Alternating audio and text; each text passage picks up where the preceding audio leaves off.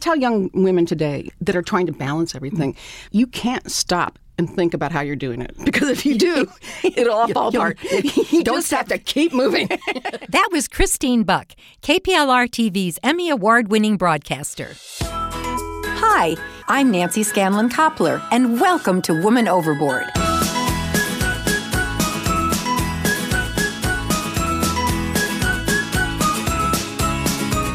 Have you ever been told that you go overboard? Or maybe you have a friend, a partner, or a crazy aunt who overdoes it at the holidays. Someone who is overly ambitious, overly excited, and gets overwhelmed because she tends to overdo everything. Well, welcome to my world. I'm Nancy Scanlon Koplar, and this is Woman Overboard, a show about women, leaders, mothers, and entrepreneurs who are dedicated to making a difference. My guests would not be where they are today without being the overachievers that they are. Women who I believe put a positive spin on the words woman overboard. Today, I'm overjoyed to welcome one of my dear friends, Christine Buck, to our show. Welcome, Christine. Hi, Nancy. And I'm going to talk a little bit about your past, actually, a lot about your past, because you've had such an exciting career. She, her career in television, uh, she was a weathercaster, news anchor, reporter, and TV host. And in addition to receiving five of the six Emmy Awards she was nominated for, Christine has earned numerous awards and accolades for her interviewing skills, including the Silver Circle Award from the National Academy of Television Arts and Sciences, the 2017 Woman of Achievement Award, the Quest Award from Missouri Professional Communicators, and the National Federation Missouri chapter. I'm already out of breath. An avid philanthropist, Christine has made generous contributions to several organizations in the area, including, but not limited to, the American Heart Association, Children's Miracle Network, great one, Kids in the Middle, Matthew Dickey's Boys and Girls Club, and the Paralyzed Veterans of America Gateway chapter. And in addition to her prosperous career, Christine has continued to receive awards for her contributions to the St. Louis community. Christine, welcome to our Woman Overboard. Hi, Nancy. that sounds uh, like I did a lot of work. Well, you certainly did. You make me feel like a slug here. No. Like, what have I done? But what we want to talk about first of all is how you got into the broadcasting business. And I have to tell a little bit of my background story for people. Well, we're so intertwined with this whole story. Yes. So, just a little bit about my background before I became the first anchor woman at KPLR TV. I'd met and married Ted Koplar, who's now been my husband for 45 years. While I was at KPLR, Ted and I were thrilled to discover we were expecting our first child. But what to do about a replacement?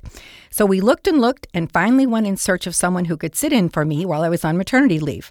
Ironically, we found her in the same place where we met the Steeplechase Lounge at the Chase Park Plaza Hotel. So there I was in the steeplechase room spinning records because I thought, well, maybe this will become a radio thing or something. I didn't know. Um, and Ted came in. You know, he came in a few nights, and I and I thought, wow, you know, he was very friendly, really nice, and he just had this light bulb, as he always gets. That maybe I would be good to come into the newsroom and do something like anchor the news. I knew nothing. You were so kind to me. Well, I have to tell you, I, I, have to give myself a little credit. Yeah. Because he said to me what he had had so many newsreels come in, uh, audition reels that weren't good. And he said, well, What do you think about Christine? And I looked up at you, and I had never met you, mm-hmm. but I knew your sister Beverly from Webster. Right. And I said, Well, she certainly got the right genes. Right. from her famous father, Jack right. Buck. You might give her a shot. Right. And then tell us about your And audition. I'm, you know, I'm not naive. Of course, that was a huge part of it because everyone wanted to tune in to see Jack Buck's daughter. And, you know, I was so ill prepared and I was scared to death. I had never done television. I studied speech and drama. And, Did you? I was going to ask you if you studied yeah, speech but and drama. not not television news. I mean, that was not, you know, my MO. And so I, the whole time, was sort of kicking and screaming, like, why am I doing this? And uh, I mean, I told my dad, you know, look, I think I'm going to take this job, you know, doing news. And he said, meet me for a drink. and you had how many drinks? he got really nervous. yeah. that is so cute. Yeah. And he just said, well, you know, this is a, a big step. But I said, I know, but I, I, guess I'll try it out. Now, the one thing about me, I don't quit. I'm not a quitter. So you know, I, I kept trying and trying. It, it, was painful. It was really painful, Nancy. You were the one that was doing the professional work of anchoring, and you're the one who sort of passed the torch to me after you got pregnant. And I thought you were coming back, but then you Well, got pregnant again and again and again. I thought I was coming back too, but when you kept winning Emmy after Emmy after Emmy, it's like, how do you top that? So I kept having baby after baby after baby. And when I got pregnant with my fourth child, my mother in law called me and she said, Nancy, oh. because she had had three, her daughter had three, and I was pregnant with number four. And she said, Nancy, do you know how this happens? And I said, No, Mom. And so she told me. And guess what? I didn't have another one for six more years. And there you, and there you go. so she was a big help to me, actually. yeah, but you know, um, um, all kidding aside, though, it, I don't think I would have even stayed in that building if you weren't as nice as you were. Oh, thank and, you. And you were very nurturing, and you know, you were very encouraging, and I needed all the encouragement I could get. And um, it was it was rough. It and was I really was rough. doing all that nurturing, thinking you were only going to be there like six months. back at you. I was like, she'll be back. She's gonna well, have a baby. I did come back. I came back after baby number one. Yeah. Then got pregnant with Bob.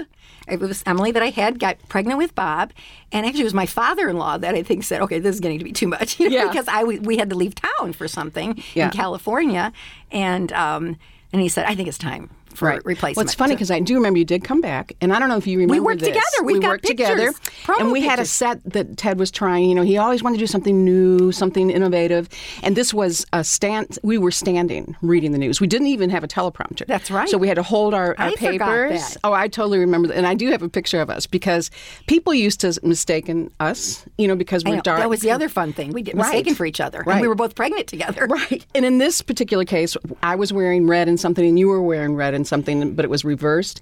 Do you remember um, we couldn't get the camera shot and we had to crawl to the next to the next shot? Yes, I do. We had to crawl on the floor. and I was probably pregnant. I know because that's I was pregnant while you were there. I'm sure. And I can remember that so well. Like And Al and Rabowski and in was other news, with us? oh yeah, And he was hysterical. Oh, and Bobby Plager loved him. Oh, my gosh. You know, had Ted was way before his time with the people that he tapped to come in for talent. He really was. he really was. um, Maggie Linton, uh, a black woman sportscaster I in 1977. That doesn't happen. Right. There weren't happen. even any female sportscasters No. in 1977. But he always had that vision, you know, that forward-looking vision. And we were the first to have weather radar. We were the first to have an uplink satellite. We were the number one independent news in the country for a very long time. And then we started really competing with the affiliates here. So it's funny because people used to always say, you know, well, st- why do you stay at Channel 11? And I'm like, why wouldn't I? And Aw, now, as you so see how what's happened, though, all the people that were somewhere else are now at 11, and you know, it's all Right, yeah. it's just the same formula. Right. It- and I was great that it was family owned, and that it was an independent station. And that's what Ted loved so much about it was the fact that he could do what he wanted to do. Right. And he had to create his own programming, which is where Voltron came from. But I also have to give a shout out to someone who actually was my real boss in the newsroom, and that was Hal Protter. Right. He was the one that actually plucked me out of the community affairs department and said, "Hey, we want to put her on the air. We want a female on the air." And so I was happy to be able to say, you know, that he Right. kind of he did that, and he was very innovative as well. And God rest his soul. I'm sorry he, he passed. Yeah, we lost sad. a great man in Oh, the TV I know. Industry. You don't even start because you look back at all the people that were there, and it, Yeah. it's very sobering. Yes, Here we it- are. It is very sobering. But um, speaking of your dad, I want to mention that he did. Well, everyone knows how gracious Jack Buck is. I mean, you have to be have been born before nineteen what eighty five to not know who Jack Buck Right. is, and even people that were born after him have heard of his legacy, his amazing legacy. But he, you said he was nervous about it, and then when he saw how well you were doing, he picked up the phone and called Ted and said, not." that. Oh, look how great my daughter is. He said, Ted, I want to thank you for the amazing opportunity you gave to Oh, how sweet. I mean, I almost cried when I That must have been after a couple years because he came and looked at my one video, and of course this was uh, three quarter inch tape. That's how long ago it was. Yeah. And he looked at it, and um, he just sat there, and I thought, oh gosh, okay, now I have to now I have to like. drop out. I can't do it because not only is it my dad, but Jack Buck's going to tell me I'm bad, you know. And he said, um, he goes, well, you're not good. Goes, but if you work at it, you know, I, I can see where you you you could be good. He goes, "Why don't you move into the chase so you have no distractions?" I'm like, "You think I'm a millionaire? How, am I moving to the chase?" So, uh, we can explain KPLR TV, the building Adjacent. attached, adjacent Yes. to the Chase, Right. Which is actually coming down even as we speak, much Yeah. to my husband's chagrin. And we're, there's a hotel going up in Yeah, its place that I my, know. my Oh, son is involved in. I know. Yeah. all that family history. Is yeah. going Well, he through. wanted me to get a maid and move into the chase. I'm like, "What planet are you living on?" You know? So you weren't married then when you No, no, no, right? Mm-mm, I wasn't. But I met David uh, shortly thereafter, Oh, about you? eight months later. Uh-huh. Oh, that was very. I met him. Mm-hmm. And then when? What year did you get married? 1980. uh, 1980. Okay, I guess my invitation got lost in the mail because I Well, a lot of people's did.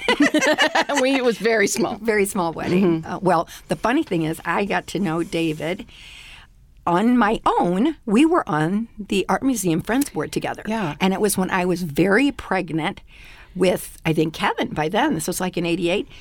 And he had me laughing so hysterically that I was sure that I was going to give birth right in front of the Madonna and Child at the Art Museum. I believe it. And knowing David, he would have helped deliver the baby. He's Absolutely. so kind. He's- He he is. He's he's the nicest guy. and Well, the nicest man I ever met, which is why I married him. But funny, Funny, and we've been laughing through life. I mean, I've been very oh. very fortunate, and, and I- laughter is so important it's so important through all the ups and downs. it's like of life. the number one thing I think. Yes, you know. absolutely. But if someone doesn't like David, I, There's something wrong with them. That's what I think. Yeah. Absolutely. And you have two beautiful, beautiful, very, I shouldn't say very handsome young boys. Um, and talk a little bit about what okay. they do. Well, I have Taylor, who is 35, not so young, and then Well, you had him Spencer, 12, who's right? 30. yeah, and it's I'm 56, and right, right, yeah. um, and I have two grandchildren. I have a, a girl and a boy, Vivian and Harrison, and those are Taylor's children. Oh, and Spencer's Vivian is gorgeous. You showed me her picture the other day. Yeah, she's it's so she's amazingly. Um, uh, she's amazing, and maybe it's because I have time to spend with her. You know, it's it's interesting because with my kids, I mean, did, I always felt like I was, you know, in a tornado. You know, hurry, get in the car, blah blah blah blah, blah got to work. Blah, blah, you know, and with her, I have no, you know, I've retired. I have time. I can sit, listen to her, you know, and be with her. Um, the other day, they were going on a trip, and I said, "I'm gonna miss you so much." I was driving. I said, "You're gonna be gone so long," and she said, "Calm down." She's three years old. She told you to calm down. Out of the mouths of babes, right? Oh, that is so cute. So both my boys work for David, and David's an architect, and the boys do uh, business development, and we have a whole other s- system, um, another business within the business uh, with sewers and stuff, and, Sp- and Spencer is the head of that. So it's worked out really well, and they're such great friends. You know, people always say, "Oh, you can't go into business with," you," but these I guys believe have a blast. Because I've heard that family businesses can be fraught with all kinds of problems. Oh, really? yes, I've heard that. Yeah, no, they get these along guys, great. They get along great, and actually, I'm the odd man out. I'm like, hello, I know you've been together for you know all day and for weeks on, and I haven't seen you for a while. You know, the three of them. Right. So, but it, it's really wonderful. We're really lucky, mm-hmm. and they work really hard. And well, speaking of your boys, since I quit when I got pregnant with number two, and I thought I just can't do this anymore. How were you able to? First of all, how long did you work with your first pregnancy? I can't remember. And then when you had the second one, Up to the night. Up, up to the night, I I went home and my water broke, and I went to the hospital. Oh my gosh! Yeah. Did they have a replacement in place for you? Yeah, or- who did? Who was that? wasn't me. yeah, I really don't remember. I was probably pregnant with another one by then. I was probably. I don't know what you were doing, but, but uh, I don't know who, who who sat in. Maybe it was Bill Reese at the time. you know, right. um, but I didn't have a whole lot of time off. You So know? how ma- when did I you think go it was like like just weeks, like a couple, like eight, like sixteen weeks or something. Oh my gosh! like Did you bring the baby to the studio to nurse? No, no, no, Mm-mm. And, no. and, and not just- that anyone would have uh, decried. Well, that, back then it wasn't really the just norm, wasn't the norm. you know. So who helped you? Who Well, did- David and I had you know different schedules, so I would be with, with the baby during the day, and then I'd leave to do the overnight thing, and he'd come home. So we only had like a couple hours in there where we needed a babysitter, and we'd have Mm-hmm. young nursing students Uh-huh. at the time Jewish hospital. So I would like pick them up and drive them to my house, and then drive back to work. I mean, Oh it was my- insane. Oh my Insane. gosh. And I- Yes. I tell young women today, you know, that are trying to balance everything. First of all, you can't stop and think about how you're doing it because if you do, it'll all fall apart. You Don't just have to keep moving. just keep on going. That's right. That's Keep on keeping on, Yeah, say. and my kids are four and a half years apart. That's how long it took for me to, you know, do it again. yeah. Yeah. Well, that's good spacing. That's yeah, good spacing. it is good, and I, I'm, you know, I have no regrets. I had four and four and a half years, so that's why I was so See. crazy. Can you imagine? no, I can't. But I will have to tell you, and my, my daughters, who uh, one has four, the other one's about to have her third. I just got a text, maybe any day. She's due in five weeks, but it could be early. And I have to run up to New York, so you're lucky everybody's here. Um, I don't think they enjoy being pregnant so much. When I was pregnant, I thought I was a combination of Elizabeth Taylor, Gina Lola Lollobrigida, and I'd gain like 50 pounds. And uh, I'd be in a bathing suit and I would think, oh my gosh, I'm oh, so good for you. No, the estrogen just kind of went to my brain. And Well, I thought I was Roseanne Barr. So. I'm happy for you, and on television, and doing weather. You know, and the the further the months, you know, by the time I was eight higher months, it was like up to my neck, and I was like, Right. and Nebraska. Well, speaking speaking of Nebraska and the and the weather, that director Gil Angler, who was my director, your director, who's still working with Ted, Ted. and we just love him to death. And I was speaking with him yesterday, and he said. You know what we finally discovered with Christine. At first, she had trouble with the copy. Right. You know, obviously you got that down after a while, but you had your dad's glib way, which was so easy for you to transition to weather because you could ad lib. Yeah, that's- How you ad lib the weather when you can't see? I don't know if people realize there's a green board there, Right. and you're pointing to all those states. How did you Right. memorize where the states were? And- well, yeah, especially when the weatherman walked out and they said, "You, you have to do it tonight." Oh, that's when And it I'm like, "Give me a map." that's when you started doing That's it. how I started doing it. Who was the weather person then? Um, a guy named Jeff Pilot. I- I don't know if you remember. Okay, yeah. And he walked out. He walked out. Yeah. He said bye. he said, and so they said, turn, Christine, you have to do the weather tonight. I'm like, what? You know, I'm like, and then we we got the weather radar shortly thereafter, and then I had to learn about the weather radar. So you know, to me, it was like, what? I don't know what this stuff is. It's like Yeah. green stuff coming at us. You know, run. No. yeah. Oh my gosh. Um, but it was wonderful because it did do that. Help me hone skills for ad libbing. right. yeah. And I think you you gave so many people so much joy because if you did make a mistake, you'd make a joke. Yeah, And you'd have everybody laughing. Yeah, you know, in television, there comes a point in time where you realize that if you make a mistake, it's not the end of the world. You just keep going. Well, you know, I and most of the time you don't react to it. But if it's bad, you react to it and then you move on. That's what I love about live television because I don't like to have to edit and redo Mm-hmm. Right. things. I want to just do it. If I make a mistake, oh well, it's out there. Too bad. Exactly, and that's what anchoring the news. That's what I really enjoy about it because there's a, you know you the day starts and you have a, a beginning, a middle, and an end to the day. And if it was bad and you didn't do well, you had tomorrow. Uh, Well, I remember those hours, two to ten, because I did them, like I said, up until Emily was, I guess, thirteen months old when I quit, or fourteen months. But Ted would watch her at night, and and I'd cut right through because we lived in the Park Plaza, and go upstairs, and she would be looking for me behind the TV. I It know. was so precious, and that's oh my gosh, it's time for me to quit. My baby's looking I know for me. my son did that too. Oh, isn't He that tried to kiss me on the television, then it flipped over to like Right. you know Bill Reese or something. But I also remember Traumatized him. those those traumatic times when you'd have your script, and for some reason, or the the the uh, prompter would get stuck or something. Oh.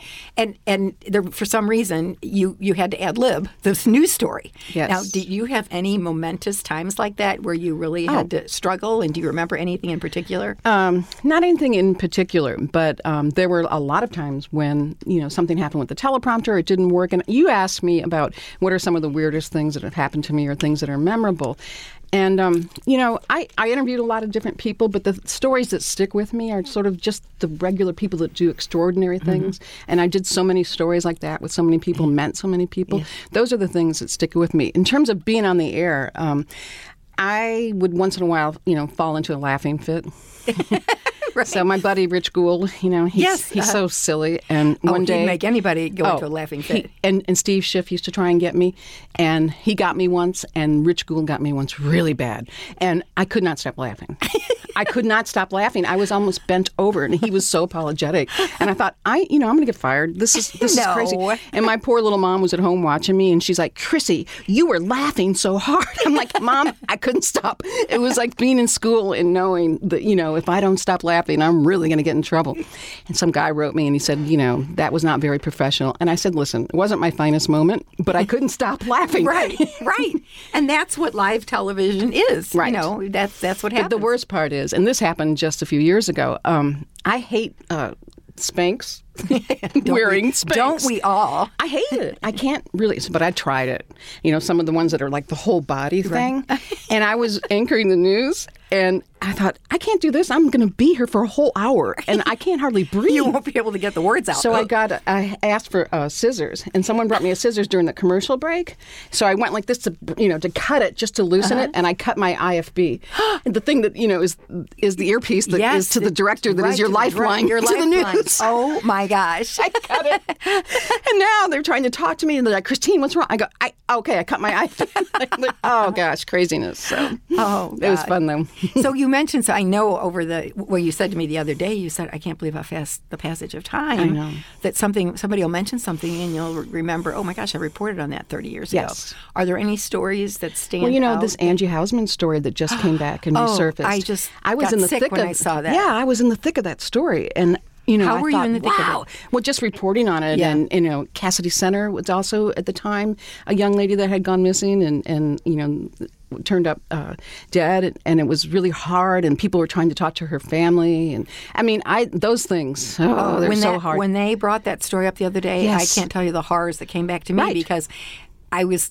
Our, my children lived half a block from school. I did the I same started driving them to school and picking them up because I I, the had same- a daughter the same age. Okay, we were all paranoid. Yeah. And I would drive along, and one man stopped and said, "Is that woman bothering you?" And he goes, "That's that's no woman. That's my mom." You know? Finally, like, I, I think I need to You let were go. following him home. Yeah, right, right. So sometimes, you know, when those stories they resurface, and and just 9/11 because I was with my dad, we saw that happen together. Oh. And um, You were with your dad. I in was. I was. No, I was with them in St. In St. St. Louis. Louis. We were together watching it on, on um, television, and it was, it was. From his perspective, it was this World War II veteran that had a Oh, he was a World War II oh, veteran. Oh yeah, big time. Wow. And had an instant, you know, feeling of war. Right. You know, and it was, it was, and now I look back and I'm like, are you kidding me? How long ago that was already? That's already 19 years. Yeah. I know. yeah. And it, it seems like yesterday because as they spoke about it on the news yesterday, our whole country has had PTSD Right. since that happened. Right. And not not we will always have the feelings of the aftermath of that. Right. I mean, it, it became one of those, you know, infamous moments where you remember where you were, what you were doing, you know, what the day was like, and you know all of that. And then my dad read that poem uh, to all of the um, at Busch Stadium, and he. Uh, he had called me the day before and said, you know, hey kid, I got a poem. I'm going to read it for you. And he, you know, he read it and he goes, what do you think? And I said, well, you might want to change. And he goes, okay, talk to you later. and he hung up and then he just delivered that poem. I was going to give him So a little. what was the poem? I didn't Oh, he did a great 9/11 poem about how yes, we ah. should be playing baseball again, and we should get back into our lives, and you know, yeah, Oh, absolutely. a cowardly foe, and that was the last public appearance for him. So Oh my goodness. I'll have to look that poem up. I'm sure I Mm-hmm. yeah, can find oh, it. Oh, you'll find it. Yeah, Well, unfortunately, our time for right now has come to a close. We're going to take a pause, but we are going to continue our discussion in my next segment. So I want to thank you so much for being here, Christine. Thank and in you. our next segment, I'm going to dive in a little bit to your childhood Okay. and talk about maybe some of the Twilight Zone here, some of the events that kind of shaped you to be the woman that you are today. Okay? Alrighty. Thanks so much, Christine. If you or anyone else you know would like to be on our show, place an ad, or learn more about our guests, please contact me at nancy at womanoverboard.com or visit our website, womanoverboard.com. I'm Nancy Scanlon Koplar, and thank you for listening to Woman Overboard.